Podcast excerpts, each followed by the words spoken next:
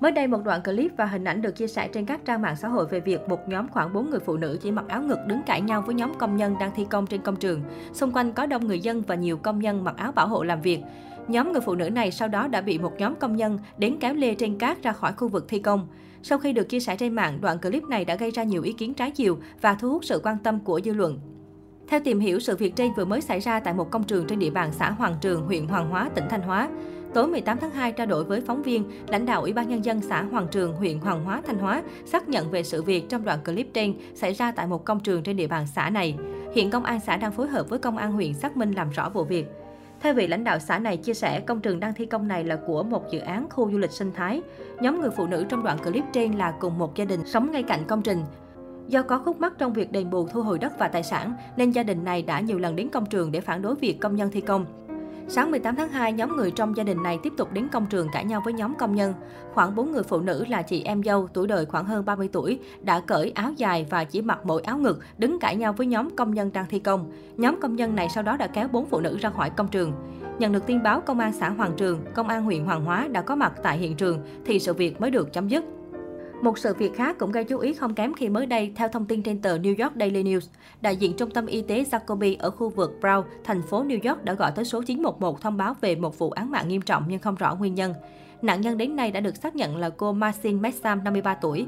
Cô Maxine được hai người phụ nữ bí ẩn chở đến cổng trung tâm y tế Jacoby trên chiếc BMW Sub thuộc sở hữu của cô Maxine và sau đó bỏ đi không mang theo chiếc xe. Theo nguồn tin của cảnh sát, khi bị vứt lại ở đó, cô Maxine ở trong tình trạng bất tỉnh, bán khỏa thân và không có phản ứng. Người chồng bị sốc của nạn nhân, ông Carlos Simpson nói với Daily News, bên ngoài ngôi nhà của gia đình ở Bridgeport, bang Connecticut, Mỹ, chúng tôi không biết chuyện gì đã xảy ra, cô ấy đang làm việc và rời đi mà không nói gì với đồng nghiệp, vì vậy chúng tôi không biết điều gì đã xảy ra từ lúc đó. Mọi người đều thực sự bị tổn thương về mặt tinh thần vào thời điểm này. Con trai của Maxine, người từ chối cho biết tên của mình nói, tôi muốn nói điều gì đó nhưng chúng tôi không biết chi tiết sự việc. Các nguồn tin cho biết Maxine bị tiêm nhiều mũi vào mông và có vẻ như cô đã bị tiêm một chất không xác định. Phía nhân viên y tế của bệnh viện cho biết hai người phụ nữ bí ẩn kia chở nạn nhân đến và nói rằng họ tìm thấy cô ấy gặp nạn và yêu cầu giúp đỡ tại Nghĩa Trang Quốc Lao. Khám nghiệm tử thi đã được thực hiện để tìm hiểu nguyên nhân cái chết của Maxine vì có nhiều điểm đáng ngờ.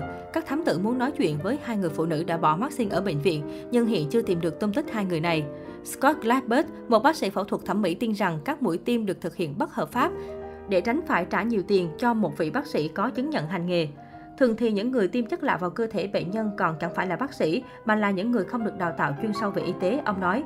Bước đầu, các nhà điều tra nghi ngờ Maxim đi phẫu thuật thẩm mỹ ở cơ sở không đủ điều kiện và với chi phí rẻ, cô bị tiêm chất gì đó khiến cơ thể phản ứng và gây tử vong.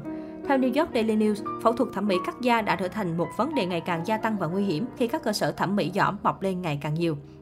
Một nghiên cứu được công bố bởi Hiệp hội Bác sĩ Phẫu thuật Thẩm mỹ Hoa Kỳ cho thấy tỷ lệ phẫu thuật nâng mông đã tăng 252% trong khoảng thời gian từ năm 2000 đến 2015.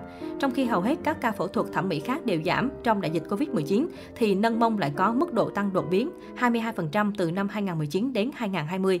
Hashtag trên TikTok BBL nâng mông ở Brazil có 4,6 tỷ lượt xem với việc người dùng khoe ảnh trước và sau khi phẫu thuật và ghi lại các cuộc phẫu thuật của họ có thể lên tới 7.000 đô la Mỹ.